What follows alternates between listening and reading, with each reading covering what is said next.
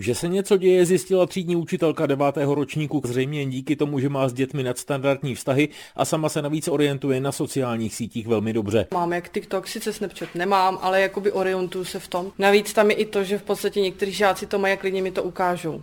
Takže vy jste se to dozvěděla od ní? Od žáků? No. Uh-huh.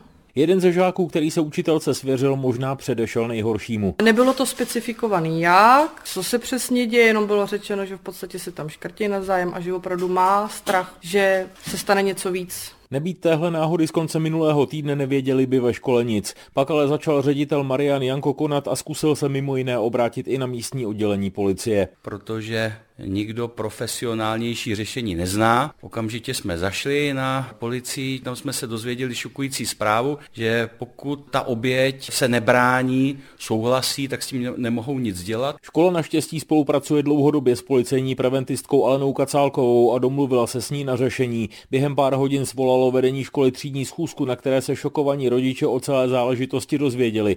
Svou dceru má ve škole i paní Edita. Ta byla vedle samotného škrcení zaskočená i další věcí že ty děti nic neudělají. Nejhorší na tom snad je zjištění to, že ty ostatní děti z té třídy, z toho kolektivu, jakoby se na to dívají. Oni se tomu smějí a nikoho z nich nenapadne, co se může stát, že ten jejich kamarád by se vůbec třeba nemusel probrat a že by mohli jít na pohřeb spolužákovi. Eh, tak je opravdu jako pro rodiče hrozný, protože si uvědomíte to, že to dítě se vám nemusí domů vrátit živý. Policejní preventistka Alena Kacálková potvrdila, že případ školy v Týništi není ojedinělý a že že škrcení policisté evidují i na dalších školách. Rodiče jsou podle ní často bezradní, zejména ti dříve narození. Bohužel vznikla tady taková díra, kdy já, starý rodič, jsem se dostala do kontaktu s kyberprostorem pozdě a některá rizika neumím tak odhadnout, proto musí nastupovat eh, ta prevence. Podle Aleny Kacálkové udělala škola to nejlepší, co mohla. Začala o tom s rodiči i dětmi mluvit.